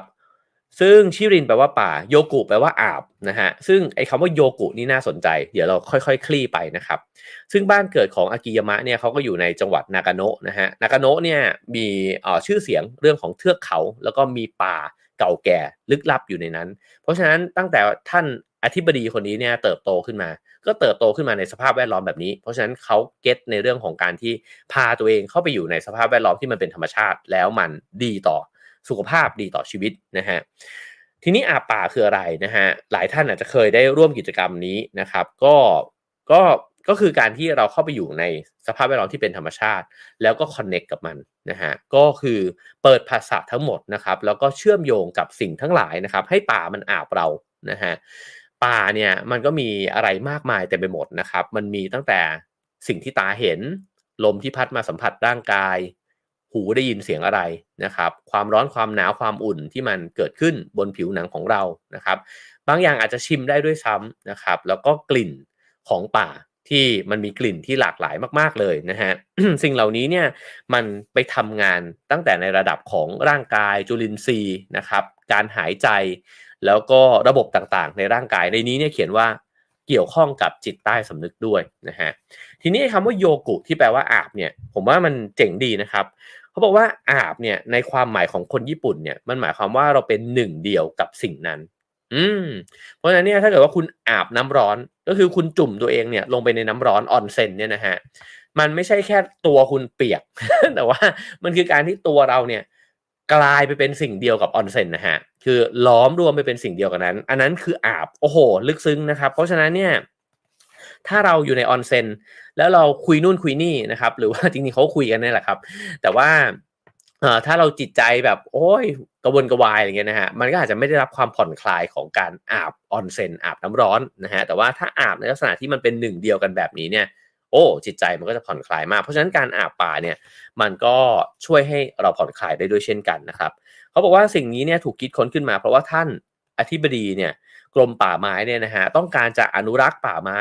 ในญี่ปุ่นนะครับ ก็คือแทนที่จะคิดว่าเอ้ยไม้มันมีแค่เอาไว้ใช้ ซึ่งจริงก็ใช้แล้วก็ปลูกทดแทนอยู่แล้วเนี่ยนะฮะแต่ว่าอยากใช้คนเนี่ยรักป่ารักธรรมชาติก็เลยพาคนเนี่ย ไปคอนเน็กกับธรรมชาติ ผมว่านี่เป็นสิ่งที่อ๋อก็เป็นกระแสในโลกใบนี้ในยุคปัจจุบันอยู่นะครับ คราวนี้บอกว่าถ้าต้องการบรรลุนางโอมิในสุขภาพนะครับ ก็อ๋อไม่มีปัจจัยใดเพียงอย่างเดียว ที่ไล่เรียงมาเนี่ยมันมีหลายเหตุปัจจัย แล้วผมว่ามันยังน้อยไปด้วยซ้ำนะฮะจริงๆแล้วเนี่ยปัจจัยมันมีเยอะมากเลย ถ้าคนเราคนหนึ่งจะสุขภาพดี มันเกิดขึ้นจากอะไรบ้างเมื่อกี้พูดไปแล้วกิน นะฮะขยับร่างกาย การนอนการคอนเน็กกับธรรมชาตินะครับกิจกรรมต่างๆ นานาในชีวิตนะฮะมันก็ยังมีเรื่องราวอีกเยอะมากนะฮะความหมายของชีวิตงานนะฮะความรู้สึกที่ดีต่องานอดิเรกนะครับ หรือว่าความสัมพันธ์ ผมว่าโอ้มีอีกเยอะมาก ฉะนั้นพอยต์ตรงนี้เนี่ยเขาก็บอกว่ามันอยู่ที่ว่าไอ้สิ่งเหล่านี้ทั้งหมดเนี่ยเราได้ทำให้มันกลมกลืนกันเนี่ยหรือเปล่า หรือว่าเออมันมีสิ่งใดสิ่งหนึ่งเนี่ยมันแย่งความสนใจหรือว่ามันดึงเอาไอ้ความสมดุลของชีวิตเนี่ยให้มันสูญเสียไปนะครับเขาก็เลยพูดบอกว่ามันไม่มีกระสุนเงินกระสุนทองเนี่ยอันใดอันหนึ่งที่ยิงป้องเข้าไปแล้วมันเข้าสู่เป้า แล้วชีวิตเปลี่ยนชีวิตมันไม่ได้ทำงานแบบนั้น ชีวิตมันทำงานด้วยองค์ประกอบที่มันหลากหลายมากๆ แล้วมันจำเป็นที่จะต้องทำให้มันโอเคเนี่ยไปพร้อม ๆ กันนะครับ ฉะนั้นวิธีการรักษาสุขภาพ ในลักษณะที่เราพยายามไปมุ่งเน้นอะไรสักอย่างเดียวเนี่ยมันไม่นางโอมินะฮะเช่นเเราป่วยเรื่องนี้ไปกินยาเรื่องนี้นะครับหรือโอ้โหอยากผอมจัดจัดเลยผอมมันต้องสุขภาพดีแน่ ๆเลยนะฮะก็นั่งวิดพื้นยกเวท แล้วก็พยายามที่จะคุมอาหารนะครับ แต่ปรากฏว่าเครียดนะครับ กลายเป็นว่าโอ้โหไปกดดันตัวเองซะจนไม่กล้ากินอะไรเลยอะไรแบบนั้นนะฮะ ก็กลายก็กลายเป็นว่าไม่นางโอมิอีกนะฮะเพราะฉะนั้นเนี่ยนางโอมิมันคือความกลมกลืนกันของหลาย ๆ เหตุปัจจัยนะครับคราวนี้มาถึงเเรื่องราวของการเรียนรู้ตลอดชีวิตนะฮะผมหยิบบทนี้มาฝากเพราะผมคิดว่ามันสำคัญ คือเมื่อวานนี้ไปบรรยายก็มีคุณผู้ฟังท่านหนึ่งถามมาเหมือนกันว่าทำยังไงให้เราเนี่ยผ่านอายุการงานเนี่ยมานานมากแล้วนะครับ อาจจะอยู่ในที่ทำงานมา 30-40 ปีเนี่ย แล้วเราอยากจะเริ่มต้นทำในสิ่งสิ่งสิ่งใหม่เนี่ยแต่มันก็รู้สึกว่ามันไม่กล้านะฮะแล้วมันก็รู้สึกว่ามันยากเหลือเกิน มันต้องอาศัยพละกำลังเวลาเนี่ยเยอะมากในการที่จะเรียนรู้สิ่งใหม่ ผมก็ผมก็ตอบไป2อย่างนะครับบอกว่า1ก็คือว่าโลกนี่มันเปลี่ยนนะครับ เทคโนโลยีเนี่ยมันมันเปลี่ยนเร็วมาก ฉะนั้นเนี่ยเราไม่ได้อยู่ในสภาพแวดล้อมแบบเดิมอีกต่อไป ทักษะของเราที่เคยมีเนี่ยมันไม่สามารถใช้ไปได้ตลอดชีวิต เพราะฉะนั้นเนี่ยโลกมันบังคับให้เรา ต้องเปลี่ยนแปลงตัวเองแน่นอน เรียนรู้สิ่งใหม่เนี่ยเสมอแน่นอนนะฮะจะชอบหรือไม่ชอบมันก็ต้องทำนะฮะสองก็คือเราซวยนะครับ จะบอกว่าซวยก็ได้โชคดีก็ได้คือ เราดันแก่ช้าขึ้นนะครับ แล้วก็อายุยืนขึ้นด้วย นั่นหมายความว่าผมว่าผมก็แชร์ไปบอกว่า แต่ก่อนตอนผมเด็กๆเนี่ย ผมมองอาอีอาโกอาเจกอากูผมเนี่ยนะฮะอายุ40เนี่ยโหแก่มากแล้วครับ แก่แก่แล้วเลยนะฮะแต่ทุกวันนี้เนี่ยพอโหเราเห็นคน 60เนี่ย เรายังรู้สึกว่าเขาไม่แก่เลยอะแล้วยิ่งเป็นคนที่เรียนรู้สิ่งต่างอยู่ตลอดเวลาเนี่ย โอ้โห ยังดูแบบหนุ่มสาวอยู่มากๆนะฮะ แล้วก็อายุเรามันดันยืนน่ะ บางทีนี่คนดุนๆ พวกผมหรือน้องๆลงไปนี่โอ้โห ผมว่าเราลุ้นกันร้อยปีได้อะจริง ๆ นะฮะ ถ้าดูแลร่างกายดีๆ เนี่ยเอ่อนี่ก็คือความสวยอีกประการหนึ่งใช่ไหมฮะ เพราะว่าเราก็จะต้องมีการเรียนรู้สิ่งใหม่เนี่ย แล้วก็ยังต้องทำงานอีกยาว คือ 60 เกษียณไม่ได้อะ 70 อาจจะเกษียณไม่ได้นะครับฉะนั้นถ้ามองเป็นความสวยสวยนะฮะถ้ามองเป็นโอกาสว่าเราจะได้มีโอกาสทำอะไรอีกหลายอย่างเลยในชีวิตก็บอกได้เช่นกัน ฉะนั้นเรามาจะมาคุยกันเรื่องของการเรียนรู้ตลอดชีวิตนะฮะในนี้เขาก็พูดบอกว่าสมัยเขาเด็กๆเนี่ยเขาได้ยินพ่อแม่แล้วก็ผู้ใหญ่คนอื่นเนี่ยจะสอนว่าสมองเนี่ยคือทรัพยากรเดียว ที่มีอย่างอุดมสมบูรณ์ในญี่ปุ่นนะฮะโอ้อันนี้เป็นค่านิยมที่น่าสนใจมากนะครับ คือไม่ได้พูดถึงทรัพยากรธรรมชาติใด ๆ เลย แต่มนุษย์ญี่ปุ่นทุกคนเนี่ยควรจะมีสมองที่แข็งแรงนะฮะเพื่อที่จะไปช่วยพัฒนาประเทศเนี่ยนะฮะแล้วเขาก็บอกว่าเพราะฉะนั้นเนี่ยถ้าเราอยากจะสมองแข็งแรงเนี่ยนะฮะก็ต้องบรรลุนางโอมิในแง่ของการเรียนรู้ ตอนที่เป็นเด็กเราควรจะฟังคนที่อายุมากกว่า ตอนที่เราอายุ แก่แล้วเราควรจะรับฟังหนุ่มสาวให้มากขึ้นนะครับ ในนี้พูดถึงคนสองคนก็คือยาซึจิโร่โอสึนะฮะซึ่งก็เป็นผู้กกับชาวญี่ปุ่น ซึ่งโหอาวุโสยิ่งใหญ่มากเนี่ยนะครับเขาบอกว่าตัวละครในหนังของโอสึเนี่ยก็จะเป็นคนที่ตัวที่เจ๋งอะในละครเนี่ยก็จะเป็นคนที่เข้าใจชีวิตนะฮะเพราะฉะนั้นเนี่ยจุดมุ่งหมายสูงสุดของการเรียนรู้คืออะไร โอ้นี่ผมชอบมากแล้วผมคิดว่า อ๋อผมเห็นด้วยแล้วก็ค่อนข้างตรงกับสิ่งที่ผมคิดไว้มาตลอดนะผมคิดว่าคนเราเรียนรู้ไปทำไม ผมว่าสิ่งนี้เป็นสิ่งที่น่าถามมากสำหรับผมผมคิดว่าเราเรียนรู้ไปเพื่อเข้าใจชีวิตนะฮะคือไอ้ทักษะต่างๆ นานานะครับอ๋อความรู้ต่างๆ นานา บางคนอาจจะรู้ความรู้อะไรมากมายเต็มไปหมดเลยนะฮะแต่ถ้าไม่รู้ตัวเอง ไม่รู้ว่าอยู่ไปทำไม ไม่รู้ว่าชีวิตคืออะไรนะครับ แล้วก็ไม่ทำความเข้าใจตัวเองและคนอื่นเนี่ย ผมก็ว่ามันเป็นความรู้ที่ อาจจะไม่ได้เป็นประโยชน์สูงสุดเนี่ยกับชีวิตนะฮะชีวิตไอ้ไอเจ้าความรู้ทั้งหมดที่ร่ำเรียนมาที่เอ่อที่ฟังที่อ่านที่ต่างๆนานามาเนี่ยนะฮะผมว่าจุดสุดยอดเลยเนี่ยของพีระมิดมันคือการที่ทำให้เราเข้าใจชีวิตนะฮะเข้าใจตัวเองเนี่ยนะครับ อ่อคราวนี้เขาก็พูดต่อไปนะฮะว่าโอสึเนี่ยก็เกิดในเมืองมัตสึสกะนะครับซึ่งก็เป็นเมืองเล็กนะครับตอนนั้นเนี่ยบรรยากาศทางวัฒนธรรมของเมืองนี้เนี่ยก็มีอิทธิพลต่อผลงานของเขาเนี่ยอย่างลึกซึ้งเลยนะครับแล้วก็ในเมืองมัตสึสกะเนี่ยก็ยังมีผู้ยิ่งใหญ่อีกคนหนึ่งนั่นคือโนริกะตะโมโตรินะฮะคนนี้เนี่ยอยู่ในมีชีวิตอยู่ในช่วงประมาณ 1,730 ถึง 1,800 นะครับเขาก็คือตอนนั้นก็เป็นยุคปลายปลายเนี่ยนะฮะยุคซามูไรนั่นเองนะครับ ก็ในศตวรรษที่ 18 นี้เนี่ยโมโตริเนี่ยเขาก็ตอนนั้นญี่ปุ่นไม่ได้มีสำนักพิมพ์นะฮะแต่เขาก็อยากจะเขียนหนังสือ เพราะฉะนั้นเนี่ยเขาทำหน้าที่เป็นหมอที่รักษาเด็กนะฮะแล้วก็เก็บตังค์เนี่ยเอาไว้ในกระบอกไม้ไผ่เขาเขียนงานออกมาซึ่งเป็นงานคลาสสิกอันหนึ่งก็คือตำนานเกนจินะฮะหรือ The Tale of Genji นั่นเอง อันนี้ก็เป็นอ๋อหนังสือเก่าชื่อดังของญี่ปุ่นนะครับ แล้วก็อีกเล่มหนึ่งก็คือโคจิกิ คือทั้งสองเล่มนี้เนี่ยก็เป็นเรื่องที่ศึกษานะครับเกี่ยวกับเรื่องตำนาน แล้วก็เรื่องประวัติศาสตร์ของญี่ปุ่น เรียนรู้เกี่ยวกับวัฒนธรรมทั้งหลายเนี่ยนะฮะเพราะฉะนั้นเนี่ยเขาบอกว่าโมโตริเนี่ยทำทุกอย่าง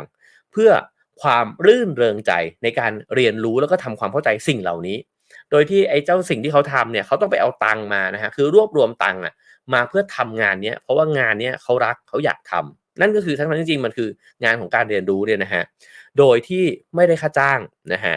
แล้วก็เหมือนกับทำงานในด้านญี่ปุ่นวิทยาเหมือนไทยศึกษาแบบนี้นะฮะคือศึกษาเรื่องเกี่ยวกับญี่ปุ่นเนี่ยแล้วก็ทำด้วยใจรักนะฮะฉะนั้นเนี่ยท่ามกลางบรรยากาศของเมืองที่มันก็มีพ่อค้ามากมายเต็มไปหมดเนี่ยนะฮะสุดท้ายแล้วเนี่ยพ่อค้าซึ่งก็เคยแน่นอนนะฮะก็มีตังค์แล้วก็ใช้เงินเนี่ยซื้อความสุขซื้อความหรูหราให้กับชีวิตใช่ไหมครับ แต่พอมีโมโตริขึ้นมา แล้วก็เขียนเรื่องราวเหล่านี้ แล้วก็มีการบรรยายนะฮะ บรรดาคนทั้งหลายก็จ่ายตังเนี่ยไปฟังการบรรยายของโมโตโอรินะครับแล้วก็ไปเรียนรู้เกี่ยวกับเรื่องของตำนานเกนจิ แล้วก็โคจิกิเนี่ยนะฮะก็ปรากฏว่าพ่อค้าหลายคนก็ปิ๊งขึ้นมาเลยว่า โอ้ความสุขของชีวิตเนี่ยมันเกิดจากความที่เราเข้าใจชีวิตมากขึ้นนั่นเองนะฮะเพราะฉะนั้นสิ่งเหล่านี้เนี่ยผมว่าเคนโมงิเล่าเรื่องนี้มาทำไม ผมว่าเขาชวนให้เราคิดนะครับว่าเราใช้ชีวิตไปเรื่อยๆเนี่ย เรากำลังเรียนรู้เรื่องอะไรอยู่เหรอ ผมว่าเราอยู่ในโลกของการศึกษาที่สอนเรามาแบบค่อนข้างแยกส่วนนะครับ ก็คือคณิตศาสตร์ก็คือคณิตศาสตร์นะครับ ฟิสิกส์ก็ฟิสิกส์อะไรเงี้ยชีวะชีวะสังคม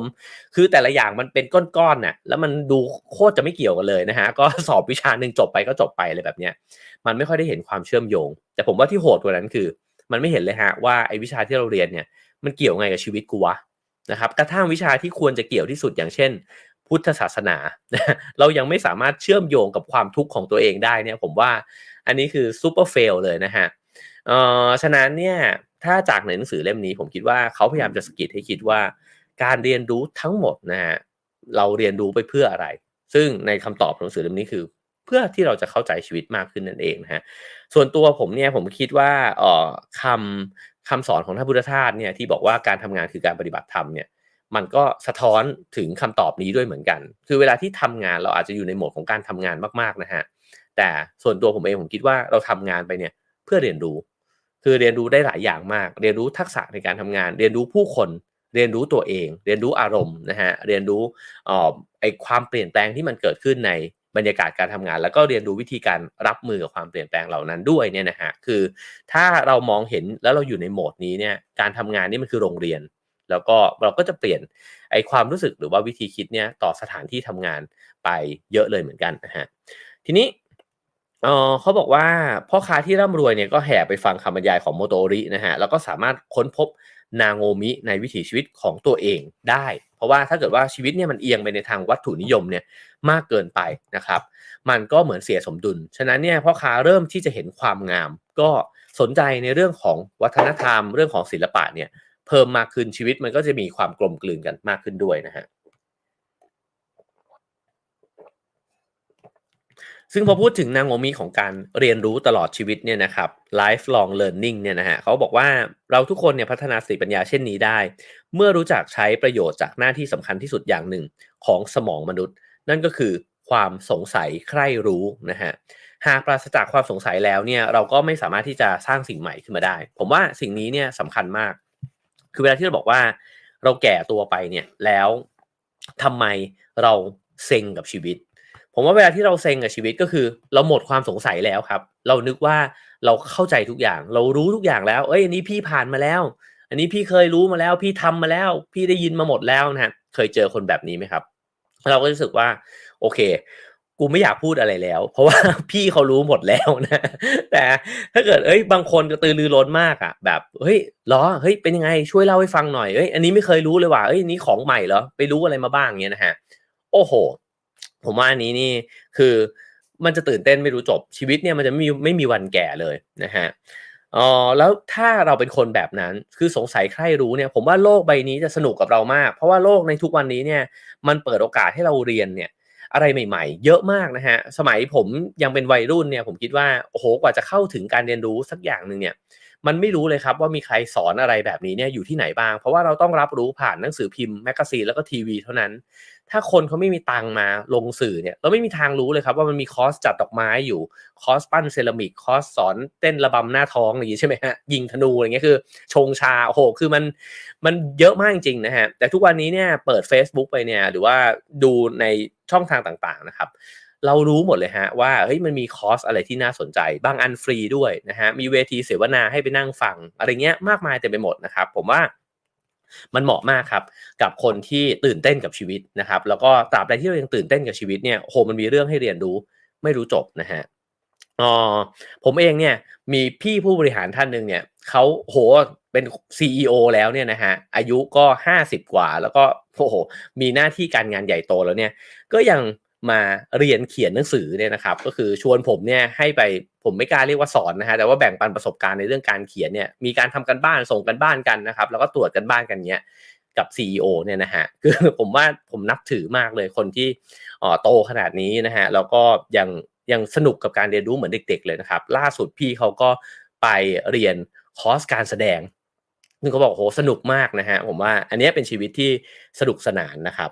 ซึ่งเขาบอกว่าญี่ปุ่นเนี่ยมีแนวคิดว่าวัตถุประสงค์ของการเรียนรู้เนี่ยไม่ใช่เรื่องของการดูดซับข้อมูลเข้าไปนะครับ แต่คือการเป็นคนที่ดีขึ้น เพราะฉะนั้นเนี่ยคำว่าโดเนี่ยนะฮะที่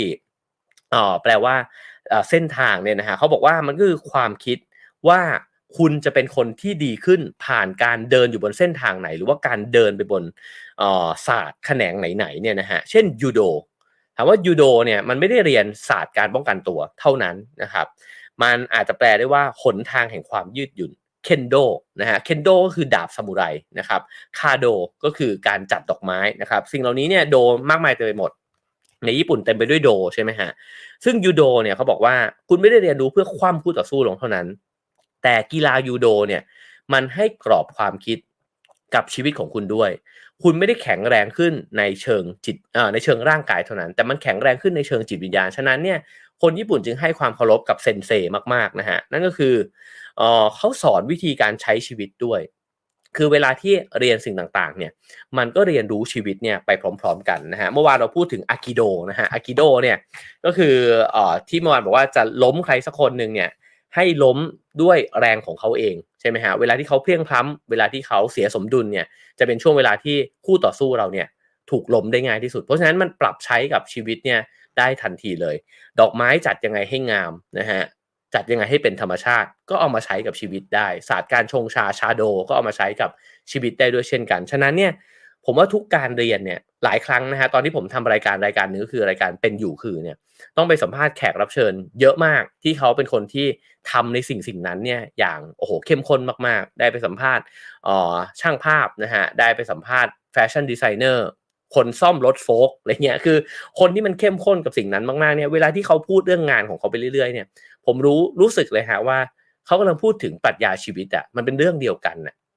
บางคนที่ทำอาหารจนเก็ตเลยนะฮะเก็ตชีวิตไปผ่านการทำอาหารเลย เพราะฉะนั้นเนี่ยผมว่าสิ่งหนึ่งที่เคนมองอีกกำลังจะบอกเราก็คือว่า เราสามารถที่จะบรรลุเนี่ยไอ้เจ้าความหมายของชีวิตหรือว่าเข้าใจสิ่งต่างๆ ได้มากขึ้น เอ๊ะสมดุลคืออะไรนะครับเอ่อการอดทนคืออะไร วินัยคืออะไรเนี่ยผ่านการการงานของเราเนี่ยแหละ ผ่านสิ่งที่เราเรียนรู้นี่เองนะครับ ทีนี้แถมนะฮะในนี้เนี่ยพูดถึงไอ้เจ้ากิจกรรมหนึ่งซึ่งผมว่าน่าสนใจดี นั่นก็คือโซโดกุนะครับ ซึ่งเขาบอกว่าอย่าไปสับสนกับซูโดกุนะครับ ซึ่งไอ้คือคือเกมที่ชอบเล่นกันเนี่ยนะฮะโซโดกุเนี่ยอาจจะแปลตรงๆว่าการอ่านอย่างง่ายๆนะฮะมันก็คือการที่คนคนหนึ่งเนี่ยอ่านออกเสียง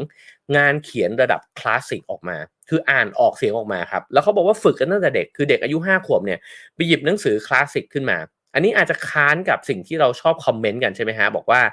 เราเนี่ยท่องจำเป็นนกแก้วนกขุนทอง แต่อันนี้เขาบอกว่าที่ญี่ปุ่นเนี่ยมันมีมันมีวัฒนธรรมหนึ่งนั่นคือให้เด็กๆเนี่ยอ่านงานคลาสสิกโดยที่ไม่ต้องเข้าใจฮะมันก็อาจจะคล้ายๆ กับถ้าเกิดว่าเราอายุห้าขวบแล้วเราหยิบรามเกียรติ์ขึ้นมา หรือหยิบหนังสือยากๆขึ้นมาสงครามและสันติภาพอะไรของตอสตอยอย่างเงี้ยนะฮะหยิบขึ้นมาอ่านโดยที่แบบอ่านแล้วงงอะอะไรของมันวะไม่รู้พูดถึงเรื่องอะไรประสบการณ์ชีวิตฉันยังไม่เข้าใจสิ่งเหล่านี้เลยเนี่ยนะฮะแต่เขาบอกว่าอ่านโดยที่ไม่จำเป็นจะต้องเข้าใจ แล้วก็อ่านตามเซนเซเนี่ยนะฮะจากนั้นเนี่ยเขาบอกว่าไอ้เจ้าสิ่งที่อ่านเนี่ยมันจะค่อยๆ ซึมซับเข้าไปอยู่ในตัวเด็ก เมื่อเด็กอ่านไปเรื่อยๆ เด็กจะเริ่มเกิดความสงสัยใคร่รู้ขึ้นมา ตกลงแล้วประโยคนี้มันหมายความว่าอะไรวะไอตัวละครตัวเนี้ยได้ยินบ่อยจังเลย มันสำคัญยังไงวะ ค่อยๆเกิดสิ่งนี้ครับ แล้วพอมันเกิดสิ่งนี้ปุ๊บเนี่ย พอมันใคร่รู้แล้ว มันจะสืบค้น แล้วก็แผ่ความอยากรู้เนี่ยออกไปอย่างไม่มีที่สิ้นสุด ผมว่านี้อยู่ที่วิธีการสอนด้วยนะฮะ แต่ว่ามันน่าสนใจดีกับการที่จะทำให้เราซึมซับวรรณกรรมชิ้นเอกเนี่ยผ่านการอ่านออกเสียงนะฮะ ฉะนั้นเขาบอกว่านางโอมิของการเรียนรู้ตลอดชีวิตด้วยวิธีของโซโดกุเนี่ยก็มีหลักในการปฏิบัติอยู่ 3 อย่างด้วยกันอันหนึ่งเนี่ยก็คือเอ่อเป็นเรื่องที่ควรเน้นเป็นอันดับแรกนะฮะก็คือสร้างความคุ้นเคยกับสิ่งที่เรียนรู้ อันนี้ผมว่าเป็นแก่นเลย คือบางทีเนี่ยเราพยายามที่จะเรียนแล้วก็ทำความเข้าใจสิ่งนั้น ในโลกยุคสมัยใหม่เราอาจจะซึ่งผมเป็นมากๆนะฮะผมก็ถามอย่างแรกเลยทำไมกูต้องเรียน กูเรียนสิ่งนี้ไปทำไม แต่นี้กลับด้านนะครับ ในบางทีเราลองซีโร่ราบกับสิ่งที่เราเรียนดูบ้าง อาจจะดีเช่นกันนะฮะ คือยังไม่ต้องรู้ครับว่าเรียนไปทำไม แต่รู้จากคนที่เขามาก่อนว่ามันดีแน่ๆ เพราะฉะนั้นมึงท่องไปก่อน อ่านไปก่อน อ่านไปก่อน อ่านไปก่อน แล้วจะคุ้นเคยกับสิ่งนั้นนะครับพอคุ้นเคยปุ๊บเนี่ย มันอาจจะซึมซับอะไรบางอย่างขึ้นมาเนี่ย ในแบบที่มันไม่ใช้เหตุผลเนี่ยก็ได้นะครับสองก็คือการสภาพการเรียนรู้เนี่ยสำคัญ อันนี้ก็น่าสนใจเขาบอกว่าบ้านญี่ปุ่นเนี่ยมันเล็กนะฮะที่ดินมันแพงใช่ไหมครับ ฉะนั้นเนี่ยผู้คนมันอยู่กองกองรวมกันฮะ ระหว่างที่ลูกอ่านเนี่ย พ่อก็นั่งทำงานอยู่ อาจจะนั่งกินข้าวพี่ชายอาจจะนั่งเล่นเกมอยู่อะไรแบบนี้นะฮะเขาบอกมันเป็นสภาพแวดล้อมที่มันไม่ได้หมกตัว แล้วมันก็มีงานวิจัยออกมาบอกว่าอ่อคนที่เรียนรู้เนี่ยนะฮะในสภาพแวดล้อมที่ผ่อนคลายอยู่ร่วมกับคนอื่นเนี่ย เรียนรู้ได้ดีกว่า คนที่ไปหมกตัวอ่านหนังสือ แต่นี่ผมอ่านวงเล็บนิดนึงเพราะว่าผมเคยอ่านหนังสือเล่มหนึ่งเขาบอกว่ามันก็มีการศึกษาใช่ไหมครับ ที่บอกว่ามันมีคนสองประเภทอะแล้วเราต้องรู้ตัวเองอะฮะว่าตกลงแล้วเราเป็นมนุษย์ที่ชอบทำงานในร้านกาแฟ หรือเราเป็นมนุษย์ที่ชอบนั่งทำงานเงียบๆอยู่ในซอกหลืบของบ้านนะครับ อันนี้ก็อาจจะแตกต่างกันไปนะฮะทีนี้ประเด็นอยู่ที่อะไรนะฮะเขาบอกว่ามันก็อยู่ที่ว่าในโลกทุกวันนี้เนี่ยเราแก่กันยาวนานขึ้น แต่มันไม่มีใครเคยแก่เกินการเรียนรู้นะฮะ แล้วมันก็การเรียนรู้ทำให้จิตวิญญาณของเราเนี่ยอ่อนเยาว์อยู่เสมอ ความหวังสูงสุดของคนเราก็คือการบรรลุนางโอมิในชีวิตนั่นเอง ทั้งขาขึ้นและขาลง ก็แปลว่าระหว่างที่เรากำลังชีวิตดีเนี่ยนะฮะเราก็จะมีความกลมกลืนกับสิ่งที่เราเรียนรู้ แต่พอเราเรียนรู้สิ่งต่างๆไปมากแล้ว แล้วเราเข้าใจชีวิตมากขึ้นเนี่ยช่วงเวลาที่เราขาลงมันลงสมูทมากกว่าเยอะนะครับคือคนเราเนี่ยถ้าเกิดว่าเราพยายามผลักดันตัวเองขึ้นไปสู่ยอดเขา แล้วจังหวะที่มันจะต้องลงเขาแล้วอะสุขภาพร่างกายมันก็ค่อย ๆ ที่จะเสื่อมไปนะฮะแล้วก็ อำนาจบารมีชื่อเสียงต่างๆนานามันก็ไม่ได้เหมือนเดิมแล้วอะไรเงี้ยนะครับ ไอตอนลงเขาเนี่ย ถ้าไม่รู้ไม่เรียนรู้ชีวิตเนี่ย มันเหมือนถูกถีบลงมา คราวนี้เจ็บหมดฮะ เจ็บตัวเจ็บใจ เจ็บทุกสิ่งทุกอย่างนะครับ แต่ถ้าระหว่างทางของการไต่เขาขึ้นไปเนี่ย เฮ้ย เราพยายามเข้าใจอะไรบางอย่าง จังหวะเดินลงเขามันลื่นลมครับ มันโอ้โห เดินลงก็ดีว่ะ สนุกนะฮะ เต็มไปด้วยความสวยงาม ได้เจอผู้คนที่เป็นเพื่อนกันนะฮะ มากมายเต็มไปหมดนะครับ เพราะฉะนั้นเนี่ยสิ่งเหล่านี้มันคือนางโอมิในการที่จะทั้งขาขึ้นแล้วก็ขาลงนะครับ ผมใช้เวลาประมาณ 10 นาทีสุดท้ายนะฮะในการพูดประเด็นสุดท้ายนั่นคือ นาโงมิกับชีวิตนะครับ ในนี้เขาพูดถึงบทความคลาสสิกอันหนึ่งชื่อว่าโฮโจกินะครับเกิดขึ้นในปี 1155 ถึง 1216 นะครับ คนเขียนคือคาโมโนะโชเมอินะครับเขาเขียนถึงเกี่ยวกับความไม่ยั่งยืนของชีวิตนะครับ เริ่มต้นด้วยประโยชน์ ที่เขาบอกว่าเป็นประโยคที่โด่งดังนะฮะ ประโยคนั้นเขียนว่า แม่น้ำไหลอยู่ตรงนั้นเสมอ แต่มันไม่เคยเป็นน้ำเดิมเลย ฟองอากาศบนผิวน้ำในสระปรากฏขึ้นแล้วหายไป เปลี่ยนแปลงต่อเนื่องตลอดเวลา อันนี้ก็เหมือนกับนักคิดกรีกใช่ไหมฮะ ที่บอกว่าแม่น้ำเราไม่เคยเดินลงไปบนแม่น้ำเดิมเนี่ยได้อีกครั้งหนึ่งนะครับ ก็พูดถึงแม่น้ำทั้งที่มันอยู่ แล้วก็ทั้งที่มันเปลี่ยนแปลงก็คือเหมือนชีวิตเราเราก็ยังอยู่ แต่เราก็เปลี่ยนแปลงไปเรื่อยๆด้วยเช่นกันนะครับเพราะฉะนั้นเนี่ยไอ้เจ้าสิ่งเหล่านี้เนี่ยมันเป็นนิรันด์นั่นก็คือความไม่จีรังยั่งยืนของสรรพสิ่งนั่นเองนะครับ แล้วนั่นนั่นก็เป็นสิ่งที่ผมว่าคนญี่ปุ่นเนี่ยทดสิ่งเหล่านี้เนี่ยไว้ในใจอยู่ตลอดเวลา แล้วเขาก็เปรียบเทียบเนี่ยว่าสถานที่ความรุ่งเรืองนะฮะของสถานที่ของผู้คนของยุคสมัยทั้งหลายเนี่ยก็เปรียบเหมือนน้ำค้างบนยอดหญ้านั่นเอง หรือว่าบนดอก อาซากาโอนะครับหรือว่าแสงแห่งอรุณรุ่งนะครับนั่นก็คือมันแป๊บเดียวนะฮะแป๊บเดียวเดี๋ยวมันก็หายไปละ แล้วก็ราวกับว่ามันไม่เคยมีอยู่นะฮะฉะนั้นเนี่ยออการที่จะการที่เราเข้าใจสิ่งนี้อาจจะทำให้เราใช้ชีวิตอย่างกลมกลืน แล้วก็มีนางโอมิเนี่ยเพิ่มมากขึ้นนะฮะโศกนาฏกรรมในชีวิตมักจะเกิดขึ้นจากการที่เราฝืนจากสภาพความเป็นจริงนี้นะฮะก็คือความเป็นจริงมันคือความเปลี่ยนแปลง ความทุกข์มันก็คือการไม่ยอมรับความเปลี่ยนแปลงนั่นเองนะฮะเราอยากจะให้ชีวิตมันเป็นอย่างนั้นอย่างนี้ อยากจะให้มันเป็นอย่างที่เคยดีนะครับ เราอาจจะเคยอยู่ในตำแหน่งนั้นตำแหน่งนี้ แล้ววันนี้ไม่ได้อยู่แล้วนะครับ เราอาจผมอาจจะเคยเขียนหนังสือแล้วขายได้อยู่มาวันนึงหนังสือผมขายไม่ได้แล้วนะครับ ก็สิ่งเหล่านี้เกิดขึ้นแน่นอนนะฮะมันก็เหมือนน้าค้างบนยอดหญ้าทุกวันมันก็จะต้องมีความเปลี่ยนแปลงเนี่ยไปนะฮะแต่ว่าเมื่อไหร่ที่เราเริ่มที่อยากจะฝืนธรรมชาติ เราก็จะเป็นทุกข์นะครับ ในนี้ก็ มันก็คือสัจธรรมแน่นอนนะฮะเขาก็พูดถึงว่ามันก็เช่นกันกับกระแสของวงการศัลยกรรมที่มันเพิ่มมากขึ้นนะครับ มันก็สะท้อนถึงสิ่งที่มนุษย์พยายามที่จะฝืนสิ่งเหล่านี้นั่นเองนะฮะก็คือเราก็แก่แล้วแต่เราก็ไม่อยากแก่มันก็ช่วยไม่ได้นะครับ ผมก็ไม่อยากแก่เหมือนกันนะฮะคราวนี้เขาก็พูดถึงว่าญี่ปุ่นเนี่ยมีแนวคิดหนึ่งชื่อว่าโทโกวากะนะครับแปลตามตัวอักษรได้ว่าความเป็นหนุ่มสาวนิรันด์นะฮะวากะ โทโกะแปลว่านิรันดรวากะแปลว่าหนุ่มสาวนะครับ ซึ่งเขาบอกว่าโทโกวากะเนี่ยเป็นกระบวนการที่แสดงให้เห็นว่าไม่มีสิ่งใดเนี่ยคงอยู่เหมือนเดิม ทุกสิ่งล้วนสร้างขึ้นใหม่ อันนี้น่าสนใจนะฮะโดยคำมันเราอาจจะเข้าใจว่าการพยายามจะเป็นหนุ่มสาวไปตลอดการ แต่จริงๆ ในความหมายมันคือ มันมีหนุ่มสาวใหม่ๆ เกิดขึ้นเสมอดอกไม้เก่าจะร่วง ดอกไม้ใหม่จะบานขึ้นมานะฮะสิ่งเหล่านี้เกิดขึ้นอยู่ตลอดเวลา ถ้าเข้าใจสิ่งนี้เราก็จะยอมรับความเปลี่ยนแปลงเนี่ยมากขึ้นนะฮะทีนี้ก็พูดถึงละครโนนะครับว่าปรัชญาโทโกวากะเนี่ยถูกยกย่องโดยกลุ่มละครโนเนี่ยนะฮะขึ้นมา โดยที่มันมีทฤษฎีหนึ่งนะฮะชื่อว่าฟูจิคาเดนนะฮะซึ่งก็แยกดอกไม้เนี่ยออกเป็น 2 ประเภท เอาไปเปรียบเทียบกับความเจิดจรัสของนักแสดงนี่ผมชอบนะฮะคือบอกว่านักแสดงมี 2 แบบฮะแบบที่ 1 คือ ดอกไม้แห่งการเวลา ดอกไม้แห่งการเวลาเหมือนดอกไม้หนุ่มสาวครับ ที่ผุดปรากฏขึ้นมาแล้วก็งอกเบ่งบานอย่างงดงามนะฮะในนักแสดงวัยหนุ่มสาวเนี่ยมันเป็นดอกไม้ที่งามมากๆเลย แต่มันมีดอกไม้อีกชนิดหนึ่งที่เขาเรียกว่า ดอกไม้แห่งความจริง ดอกไม้แห่งความจริงเป็นนักแสดงที่ผ่านวัย มีวุฒิภาวะนะฮะมีรอยเหี่ยวย่น เคลื่อนไหวอย่างเชื่องช้าอาจจะหลังค่อมด้วยนะครับ ซึ่งดอกไม้เหล่านี้เนี่ย มันคือความเป็นหนุ่มสาวนิรันดร์หรือโทโกวากะนั่นเอง หมายความว่าความเป็นหนุ่มสาวนิรันด์เนี่ยมันไม่อยู่อะ มันเคยเกิดขึ้นแล้วมันก็กำลังเปลี่ยนแปลงไป แล้วมันก็กำลังค่อยๆ กลายไปเป็นดอกไม้ที่งามอีกแบบหนึ่งนะฮะผมชอบconcept ของสองดอกไม้อันนี้มากเลยนะฮะหมายความว่าตอนที่เราหนุ่มสาวเราก็งามนะครับงามแบบหนึ่งอันนี้ใครไปดู talk show มาก็ผมว่าเชื่อมโยงกันมากๆเลยนะฮะตอนที่เราแก่แล้ว เราก็งามอีกแบบหนึ่งเพียงแค่เรายอมรับแล้วก็งามแบบแก่ๆของเราเนี่ยนะฮะซึ่งจริงมันงามไปอีกแบบด้วยงามลึกซึ้งกว่าเดิมนะครับ งามแบบที่ผ่านชีวิต ผ่านกาลเวลาผ่านประสบการณ์ และเข้าใจอะไรมากกว่าหนุ่มสาวนะครับ แล้วก็อาจจะทำให้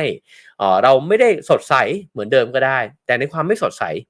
มันก็มีความงามแบบลึกซึ้งอยู่นะฮะเขาก็เปรียบเทียบกับวิธีการชมดอกซากุระของชาวญี่ปุ่น ซึ่งอันนี้แน่นอนนะฮะว่าซากุระเนี่ย คนญี่ปุ่นเขาผูกพันมาก แล้วก็การที่ชื่นชมซากุระมันก็คือการที่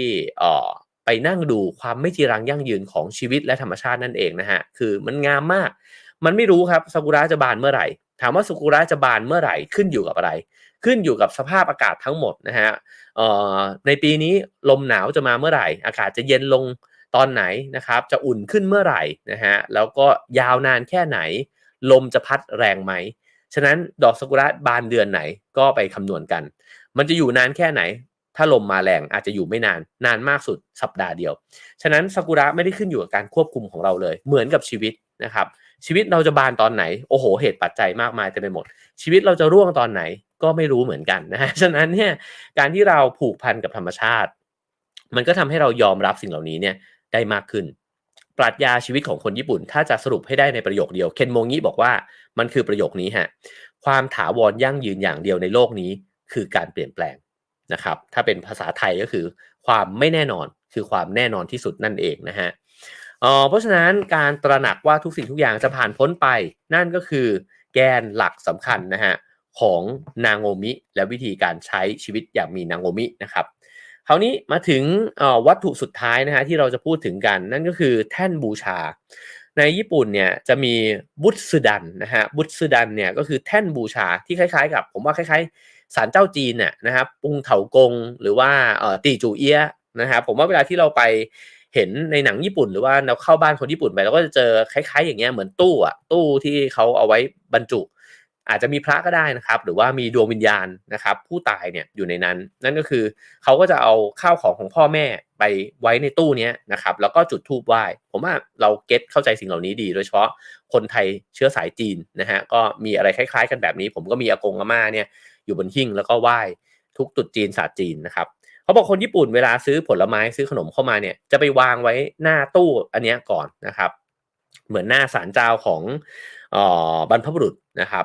สิ่งนี้เนี่ยแต่มุมมองนี้มันน่าสนใจตรงนี้ครับเขาบอกว่าการที่มีบรรพบุรุษอยู่ในบ้านเนี่ยนี่คือนางโอมิฮะเพราะมันทำให้เราเห็นว่าเรายังเชื่อมโยงกับคนที่เขาตายไปแล้วอยู่ แล้วเขายังไม่ตายตราบที่เรายังคิดถึงเขาใช่ไหมครับ เพราะฉะนั้นเนี่ยไอ้เจ้าวัฒนธรรมผีเนี่ยมันก็ทำให้เรายังคอนเน็กนะฮะแล้วก็ทำให้เราเนี่ยตระหนักด้วยครับว่าเราก็จะตายนะฮะเวลาที่มองอากงอาม่าเนี่ยผมว่าใช่เลยนะฮะเเห็นแล้วก็ใช่ว่ะเขาก็เคยอยู่กับเรานี่หว่า แล้วเขาก็ตายไปละนะฮะเดี๋ยวเราก็ตายเหมือนกันนะครับ ฉะนั้นพอเป็นแบบนี้ปุ๊บเนี่ยออเราก็จะมีชีวิตเนี่ยแบบที่ไม่ได้หลงลืมความเปลี่ยนแปลงเนี่ยนะฮะแล้วก็ยังคงให้เกียรติความเปลี่ยนแปลงเนี้ยอยู่ ฉะนั้นในชินโตเนี่ยเขาบอกว่าเขาเชื่อว่าคนตายไปแล้ว ตายไปเป็นเทพเจ้านะฮะก็คือลอยวนๆอยู่เนี่ยรอบๆตัวเราเรายังบูชาคนที่ตายไปแล้วได้นะครับ เพราะฉะนั้น อ๋อเขาบอกว่านี่คือในยะที่ลึกซึ้งต่อการมีชีวิตอยู่นะฮะ หมายความว่าระหว่างที่เรามีชีวิตอยู่ เราก็น่าจะทำดีๆอะเราจะได้ตายไปเป็นเทพที่มันดีๆ มีคนสักการะเรานะและระหว่างที่เรายังมีชีวิตอยู่ เรามองไปเนี่ย เอ้ยพ่อแม่พี่น้องของเราก็กลายไปเป็นเทพเจ้านะฮะลอยวนๆอยู่รอบตัวเราเนี่ย อยู่ด้วยเช่นกัน นี่คือนางโอมิกับความตาย ผมชอบอันนี้มากนะฮะคือ เราจะผูกเราจะผูกสัมพันธ์กับความตายอะเราจะทำชีวิตให้มันกลมกลืนกับความตายยังไงดี ในเมื่อมนุษย์เนี่ยมันเป็นสิ่งมีชีวิตที่วิวัฒนาการให้กลัวตายอยู่แล้วนะฮะคือไม่มีใครอยากตายความตายเป็นเรื่องที่ โอ้ย ไม่อยากพูดถึงด้วยซ้ำเนี่ย แต่การที่เรามีคนตายอยู่ใกล้ๆตัว เออ อันเนี้ยกลมกลืนนะฮะคือ เอ้ยก็ไม่น่ากลัวนี่หว่า เพราะว่าเขาก็ยังอยู่นะครับเออผมชอบมุมนี้นะฮะแล้วผมก็ไม่เคยคิดถึงศาลเจ้าอะไรต่างๆ นานา หรือว่าหิ้งอามาอากงของผมเนี่ยในมุมนี้มาก่อน ก็คือ สิ่งเหล่านี้ทำให้เรากลมกลืนกับความตายมากขึ้นนะฮะให้เรารู้สึกว่ามันก็ใกล้ๆตัวมันก็เป็นส่วนหนึ่งของชีวิตเนี่ยอยู่ด้วยเช่นกัน เพราะฉะนั้นวันนี้เราคุยกันมาถึง 3 เรื่องนะฮะเรื่องที่ 1 ก็คือ เรื่องของการกินนะฮะอาหารและความกลมกลืนในแง่สุขภาพนะครับสก็คือเรื่องการเรียนรู้นะฮะถ้าเรายังคงมีความตื่นเต้นกระฉับกระเฉงกับชีวิตอยู่เสมอนะฮะมีความสงสัยใคร่รู้ เราก็จะกลมกลืนไปกับการเรียนรู้ตลอดชีวิตได้ และ 3 ก็คือ กลมกลืนกับชีวิตนะฮะกลมกลืนกับชีวิตก็คือกลมกลืนกับธรรมชาติทั้งหมดที่ชีวิตมันเป็นไปนั่นแหละ นึกถึงดอกซากุระเอาไว้นะครับว่ามันจะบานไหมมันจะมีมากน้อยนะครับไม่มีใครรู้แล้วก็ไม่ได้กำหนดเองด้วย มันเกิดจากปัจจัยมากมายเต็มไปหมด มันจะร่วงวันไหนไอ้ซากุระนั้นก็ไม่ได้กำหนดเองด้วย มันก็เกิดจากเหตุปัจจัยมากมายเต็มไปหมด แต่ระหว่างที่มีชีวิตอยู่เนี่ยมันก็งดงามได้ ในระหว่างที่มันเบ่งบานเช่นกันนะครับ อันนี้พูดอย่างกับตอนจบของทอล์กโชว์นะฮะ โอเคครับผม ก็ขอบคุณนะครับทุกคนที่ฟังมาถึงตอนนี้ก็เช่นเคยครับให้คะแนนความพึงพอใจเข้ามาได้นะครับ 5 4 3 2 1 0 นะครับ แล้วก็สนับสนุนรายการของเราได้ตามเบอร์บัญชีและ QR code ที่ปรากฏอยู่บนหน้าจอขอบคุณทุกการสนับสนุนเลยนะฮะ แล้วก็ขอขอบคุณสปอนเซอร์ของเราด้วยนะครับ ขอบคุณเบอร์ดี้นะฮะขณะนี้เบอร์ดี้ก็มีแคมเปญ 30 ปีเบอร์ดี้แจกแหลกทั่วไทยนะฮะรวมมูลค่ากว่า 10 ล้านบาทนะครับ ลูกค้าเบอร์ดี้สามารถดึงเอาฝากระป๋องนะฮะออกมาแล้วก็ add ไลน์ at เบอร์ดี้เวิลด์นะครับ ใครยังไม่ได้ add ก็ลอง add ไลน์ไปนะฮะ คลิกลงทะเบียนกรอกรหัส 11 หลักลงไปนะครับ แล้วก็สะสมแต้มหรือว่าส่งชิงโชคลุ้นของรางวัล ตั้งแต่รถกระบะ รถมอเตอร์ไซค์ทองคำหนัก 1 สลึงนะฮะ แล้วก็อื่นๆ เยอะแยะเลยถึง 17 ตุลาคมนี้นะครับ แล้วก็ลุ้นรับของรางวัลอีกเยอะแยะเลยถึง 31 ตุลาคมนี้นะฮะก็ห้ามพลาดนะครับผมแล้วก็ขอบคุณยันฮีวิตามินวอเตอร์นะครับ มีหลายรสชาติทั้งตัวดั้งเดิมนะฮะ ฝาเหลืองกลิ่น เก๊กฮวยนะครับผมแล้วก็มีออกใหม่อีกหลายรสนะฮะ ทั้งเฉาก้วยสตรอเบอรี่ลิ้นจี่กระชายขาวแล้วก็ล่าสุดนะครับคือยันฮีแคลเซียมวอเตอร์นะครับมีแคลเซียมสูงถึง 200 มิลลิกรัมต่อขวดนะฮะมีประโยชน์ต่อร่างกาย อย่าลืมดูแลสุขภาพในทุกวัน ดื่มยันฮีวิตามินวอเตอร์ น้ำดื่มประจำบ้านคุณนะครับผมสำหรับหนังสือวันนี้นะผมหยิบเอาเล่มนี้มานะฮะนางโงมิสุขสงบสมดุลนะครับ โดยเคนโมงินะครับเอ่อ ผู้แปลคือคุณเขมมลักดีประวัตินะฮะสำนักพิมพ์อมริน How to นะครับก็ไปซื้อหามาอ่านกันได้นะครับ เป็นอีกเล่มหนึ่งที่ผมชอบนะฮะเขาเขียนถึงญี่ปุ่นหลายแง่มุมเลย แล้วก็คนที่ชอบญี่ปุ่นนะฮะซื้อมาอ่านผมว่าก็คุ้มมาก เพราะว่ามีเราจะได้เรียนรู้เนี่ยวิถีชีวิตนะครับ แล้วก็วัฒนธรรมของคนญี่ปุ่นเนี่ยผ่านถ้อยคำแล้วก็ผ่านตัวอย่างที่เขายกขึ้นมาหลายอย่างเลยทีเดียวนะฮะ โอเคครับผมพรุ่งนี้เอ่อพรุ่งนี้น่าจะตื่นมาจัดรายการนะฮะ เจอกัน7จ็ดโมงเช้าเช่นเคยกับ Have a nice day นะครับ แล้วก็เดี๋ยวผมจะดูผลโหวตที่ทุกๆท่านโหวตกันเข้ามา ว่าอยากจะให้เป็น7จ็ดโมงเช้าหรือ7จ็ดโมงครึ่งนะ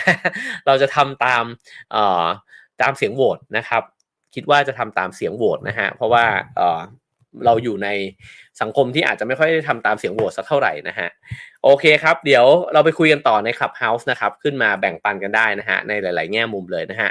ก็เจอกันวันพรุ่งนี้ครับผม